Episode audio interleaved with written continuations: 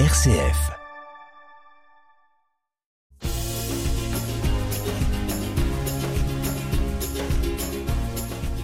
Bonjour à tous et bienvenue dans ce septième rendez-vous de l'émission Sans détour. C'est Martina qui vous parle. J'espère que vous allez bien, que vous avez vécu une belle fête de Pâques avec votre famille et vos amis. Je voudrais aussi m'adresser aux enfants. Alors, combien d'œufs avez-vous trouvé? J'espère beaucoup, je l'espère pour vous. Et surtout, est-ce que vous, vous l'avez partagé ou vous les avez mangés tout de suite? hum, hum, hum, Je crois que vous l'avez mangé tout de suite, mais bon, euh, les enfants, vous allez me dire. Je pense déjà connaître votre réponse. Et j'aimerais aussi euh, souhaiter une bonne fête des Pâques à tous ceux qui l'ont vécu dans la solitude euh, ou, ou dans la maladie. Aujourd'hui, nous allons aborder un peu l'histoire de quelqu'un qui a vécu deux vies dans la même vie. Une histoire qui parle de la victoire de la lumière sur les ténèbres. Une histoire de résurrection. Préparez-vous à des questions un peu décalées, inhabituelles.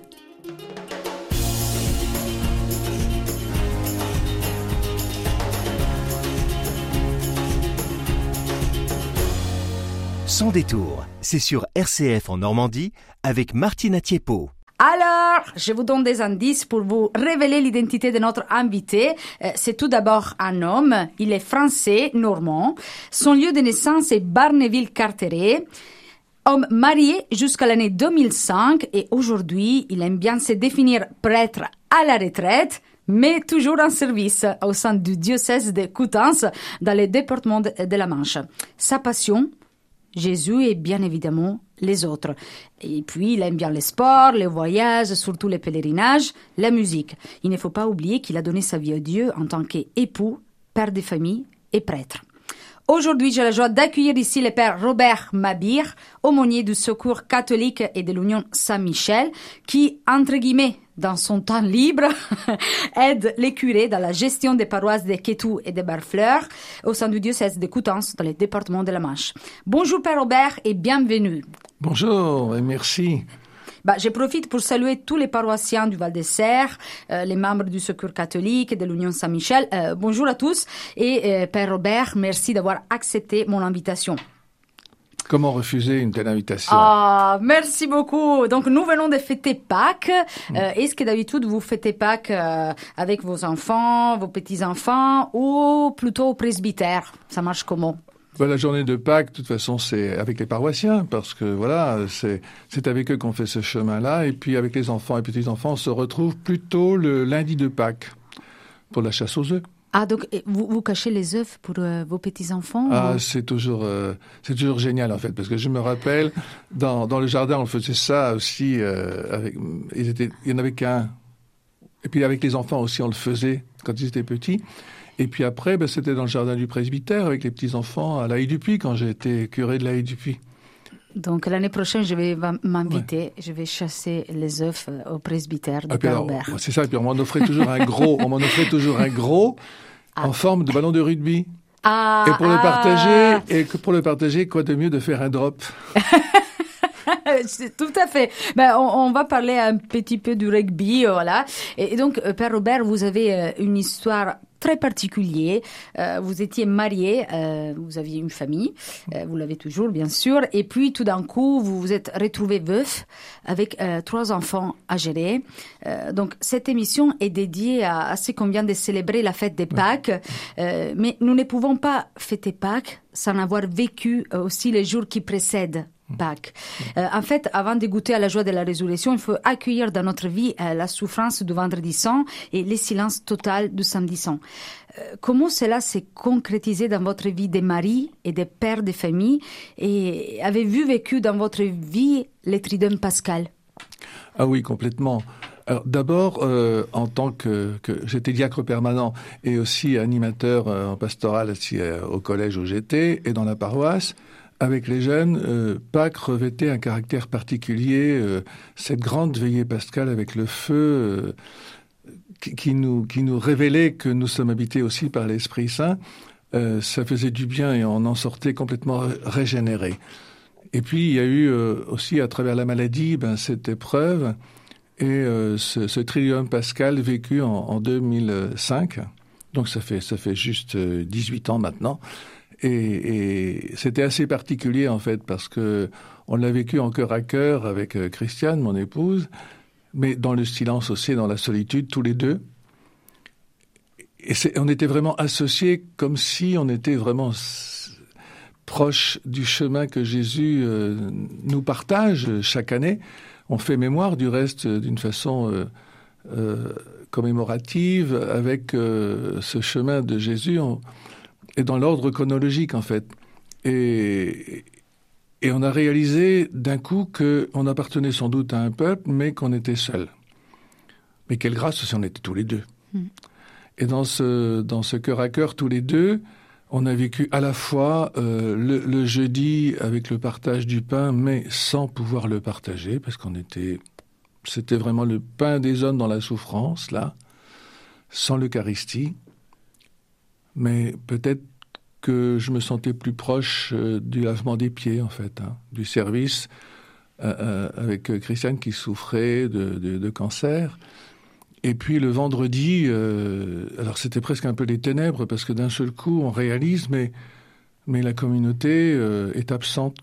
Il n'y a plus personne dans ce chemin-là.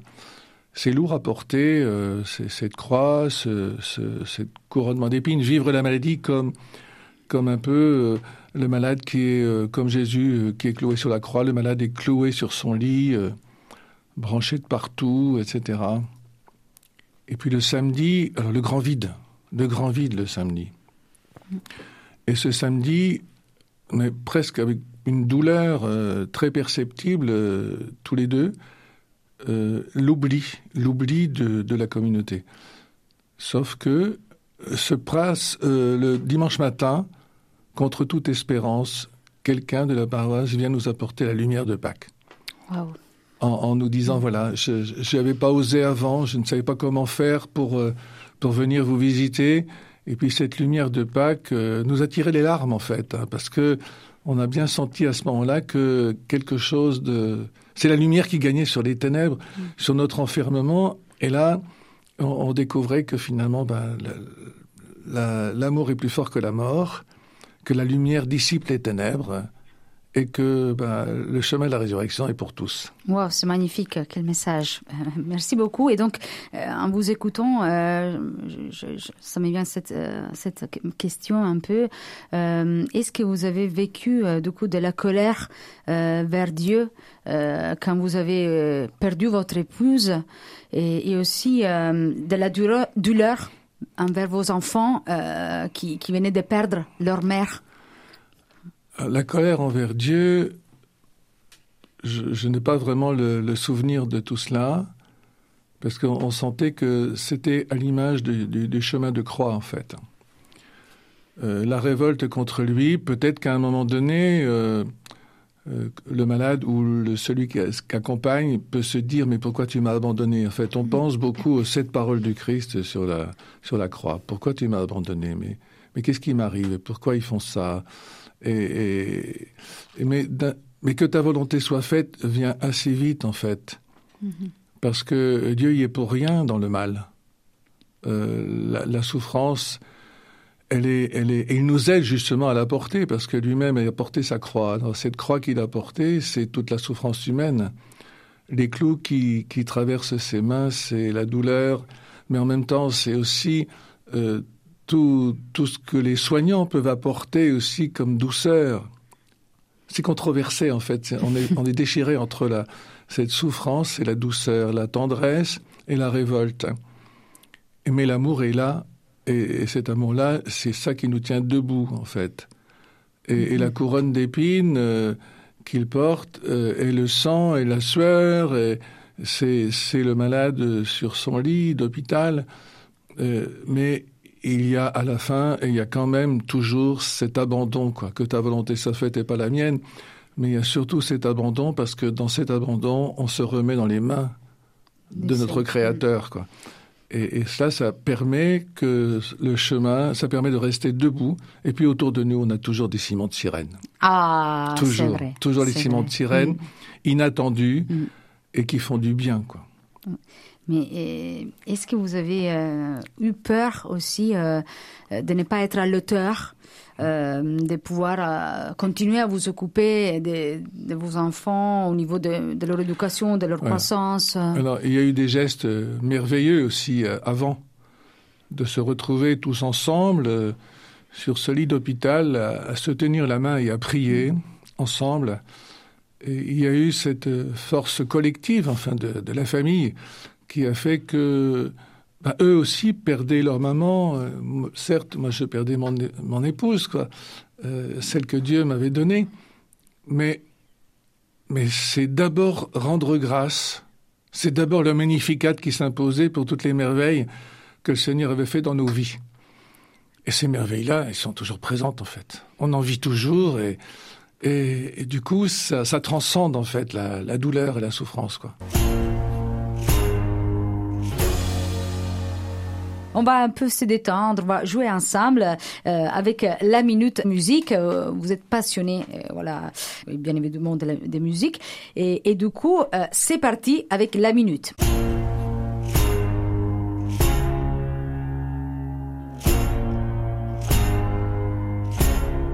Sans détour, avec Martina, c'est la Minute Musique sur R C F. Rolling Stones ou Beatles?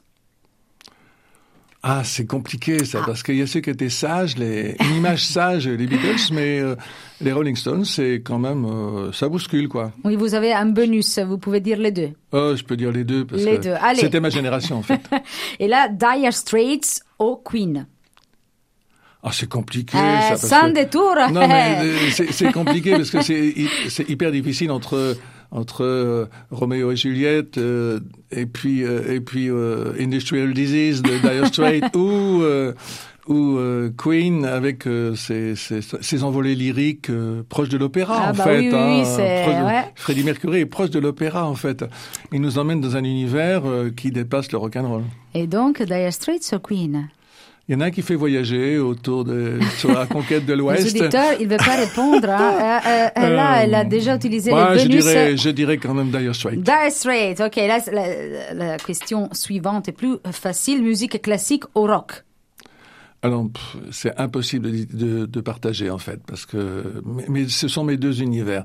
Les deux premiers C D, euh, les deux premiers vinyles Vinyl, ah oui, euh, voilà. que j'ai achetés, c'était d'un côté euh, la... Concerto pour l'empereur de Beethoven. OK. Et de l'autre côté, c'était Eddie Cochrane. Aïe, aïe, aïe, aïe. Mais c'était aïe. le même jour. C'était le même jour. Donc, euh, impossible de choisir. Aïe, aïe, aïe. Pour cette fois-ci, on est gentil, on est gentil. Su- question suivante, la dernière. Euh, piano ou guitare? Guitare. Guitare. Et donc, j'imagine que euh, si vous êtes passionné du rugby et des musiques, bah, euh, vous avez dû participer à des concerts et à des matchs de, de rugby. Ah oui, à Twickenham. Je suis allé à Twickenham voir un France-Angleterre où euh, bah, c'était une des années où la France a gagné.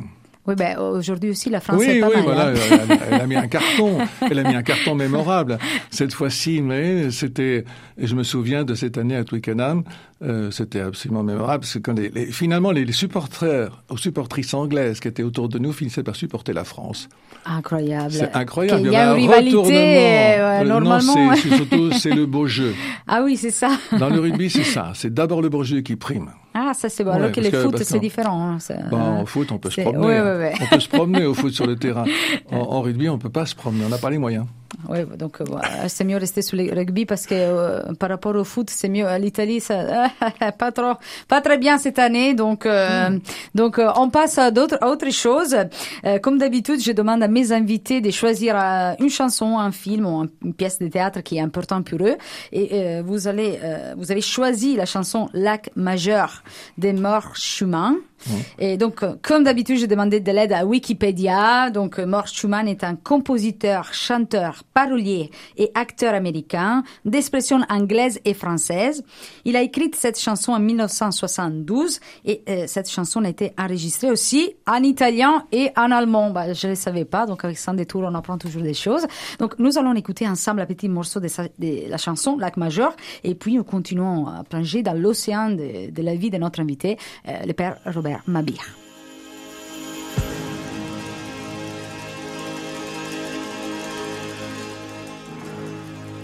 Il neige sur le lac Maggiore.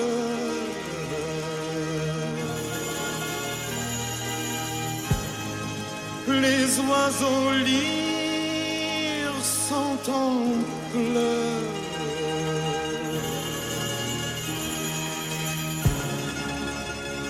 Et le pauvre vin italien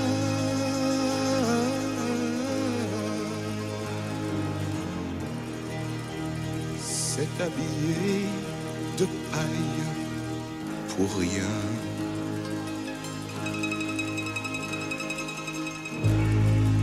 Des enfants crient de bonheur.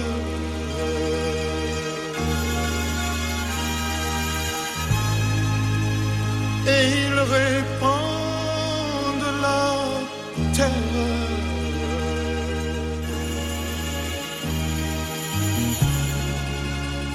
En glissade et bombardement,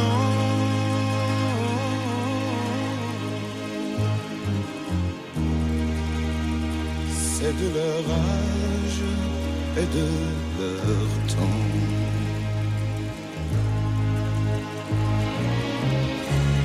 J'ai tout oublié du bonheur.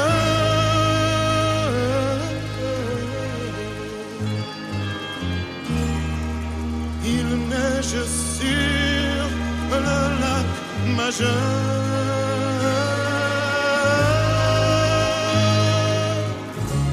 J'ai tout oublié du bonheur.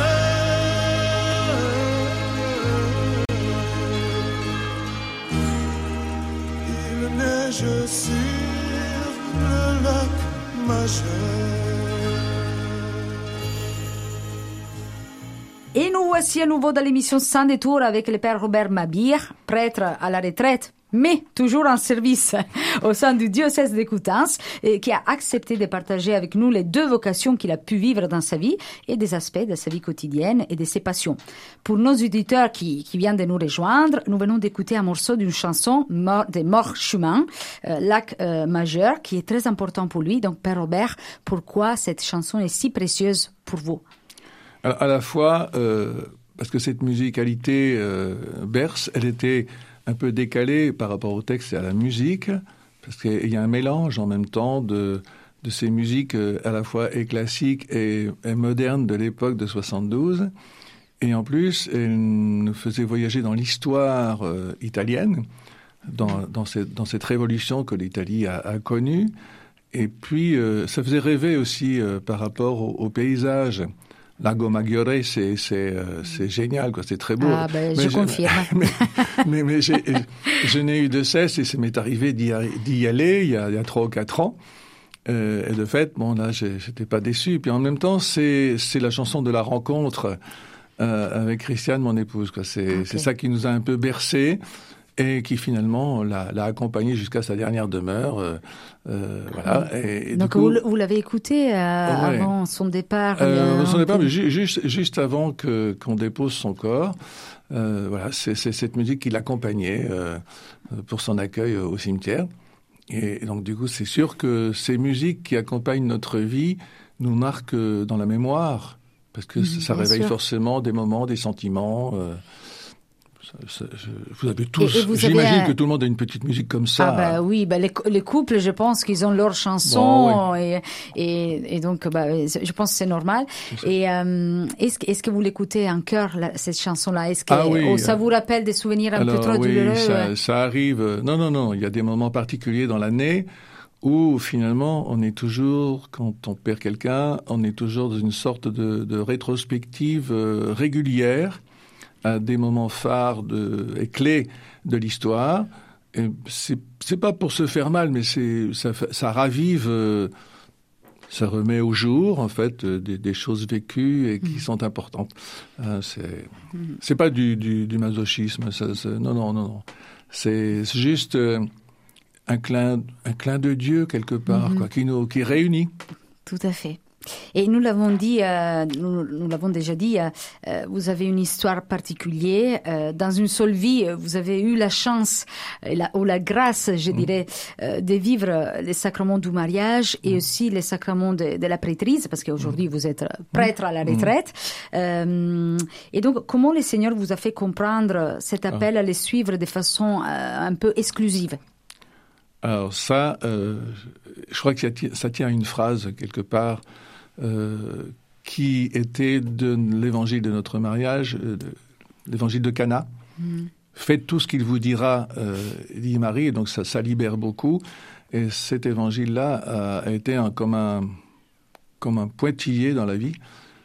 Mais de là à imaginer que j'aurais été appelé à être prêtre, pour moi c'était... hors de la raison. Mmh. Il a fallu euh, un trop-plein d'amour, sans doute, qui demandait à être toujours partagé et vivant, mais d'une autre manière. Mmh. Et euh, je me souviens du premier appel, euh, c'était euh, avec le père Louis Richard, qui était aumônier à l'hôpital, et quelques mois après la mort de Christiane, qui me dit dans la chapelle de l'hôpital, « Mais tiens, au fait, tu pourrais y penser, mais tu pourrais être prêtre maintenant. » Ah. Alors là, je, je, je peux vous dire ouais. tout de suite que j'ai dit, mais écoutez, j'aurais eu envie de lui dire, maintenant, tais-toi. et, ouais. et puis, euh, sept huit mois plus tard, euh, voilà que, euh, au mois de, au mois anniversaire du décès, ben, j'avais pas envie d'être là, j'avais envie d'aller ailleurs, et il, se, il y avait une proposition de pèlerinage en Israël. Israël, un rêve, quoi. Mm-hmm. Et de fait, euh, ça s'est réalisé. Et, et je me souviens très bien d'un moment euh, euh, sur la terrasse de l'hôtel à Jérusalem où, euh, dans le livre des heures, la, l'antienne de l'ouverture du, de la prière du matin était « Jérusalem au sommet de ma joie mmh. ».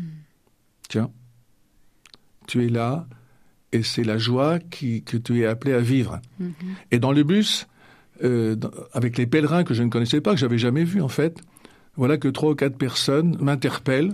Pourquoi vous ne seriez pas prête maintenant ? Ah ouais. Voilà. Pourquoi vous ne seriez pas prête maintenant ?